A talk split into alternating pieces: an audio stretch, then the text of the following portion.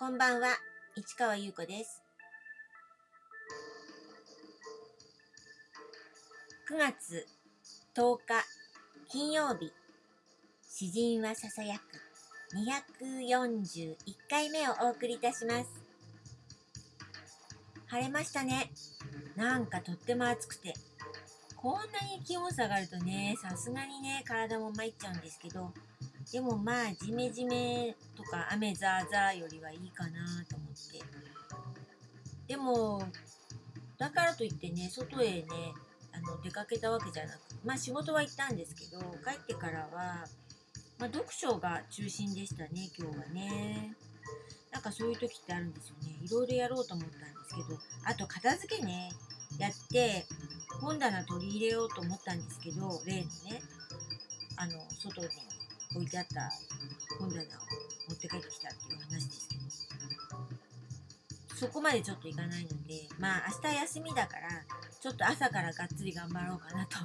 思って、実は今日ちょっと疲れてたんですね。やっぱ週末になってくるとちょっと疲れますよね。体がちょっとね、うまく動かなくてね、だからおとなしく読書してたという感じです。まあということでね、あのまあ作品のことを考えつつ、あとちょっと新しい考えも浮かんだりとかして、まあそんなことに折り合いをつけながら、あの日々活動しているって感じですかね。脳内活動っていうのかな。いろんなこと考えて作品をリアルに作ったりぼんやりと方向性考えたり作品のことを考えたりって感じですね。っていうところで、えー、昨日もずっと話してましたが2019年は上映会をなぜかやることになってしまったという話。で2回目の上映会は強く強く見たいと言っていた女の人2人がお家にやってきました。ですごくね、あの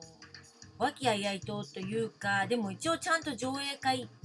的に説明をしたり、あの、この作品はこういうことでとかっていうこともね、ちゃんと話したりしてね。で、この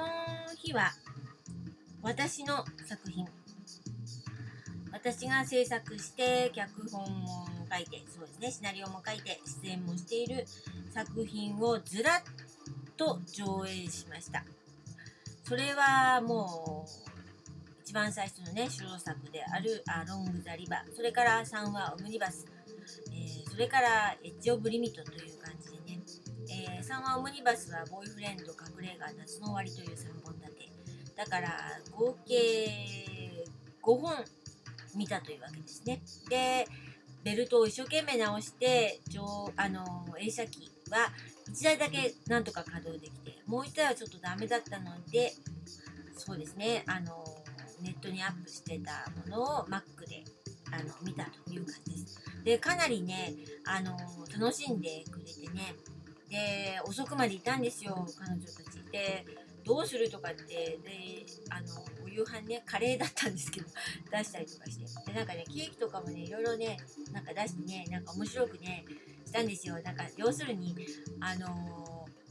ー、劇場で映画館でねポップコーンと、あのー、ジュース飲みながら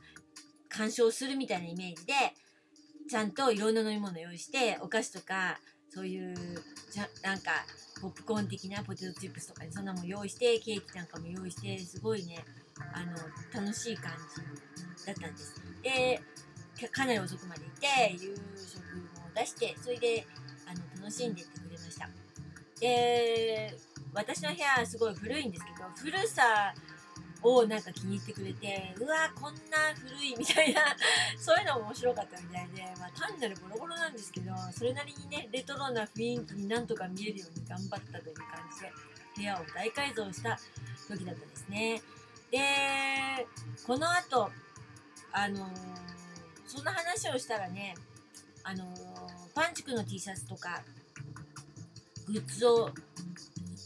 つもたくさん買ってくれる女の人がいてね私の友達なんですけど、まあ、そこに行商人のようにあのお家に行ってあの T シャツをあの持ってったりとかしてたんですけどその人に話したら「えー、なんかお家がそういう感じ感じになるの見たい」って言ってでなんかおうちギャラリーみたいなことをやりたいななんて私が言ってたらそれを見たいって言ってたのでじゃあ遊びに来るとか言ってその後ねあの彼女だけのためにあのお家をギャラリーにしました。なんかねあの彼女があの買ってくれた T シャツとまあ私はまあ違うあの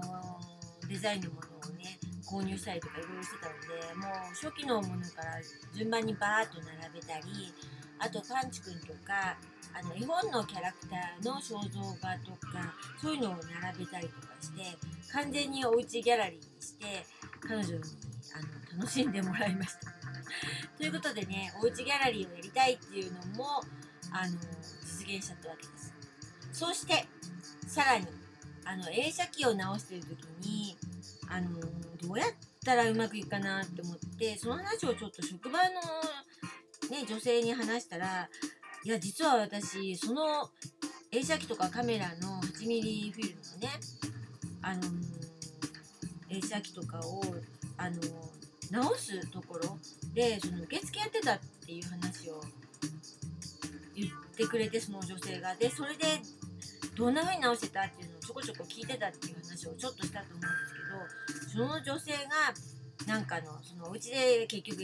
なんか上映会やったんだよなんて話を私がしたら「え私見たいんだけど」って言ってきたんです。でって思ってそれでそうかと思って第3回目の、えー、上映会を開催すべく私はまた考えるわけです。というところでこの話の続きはまた明日ね。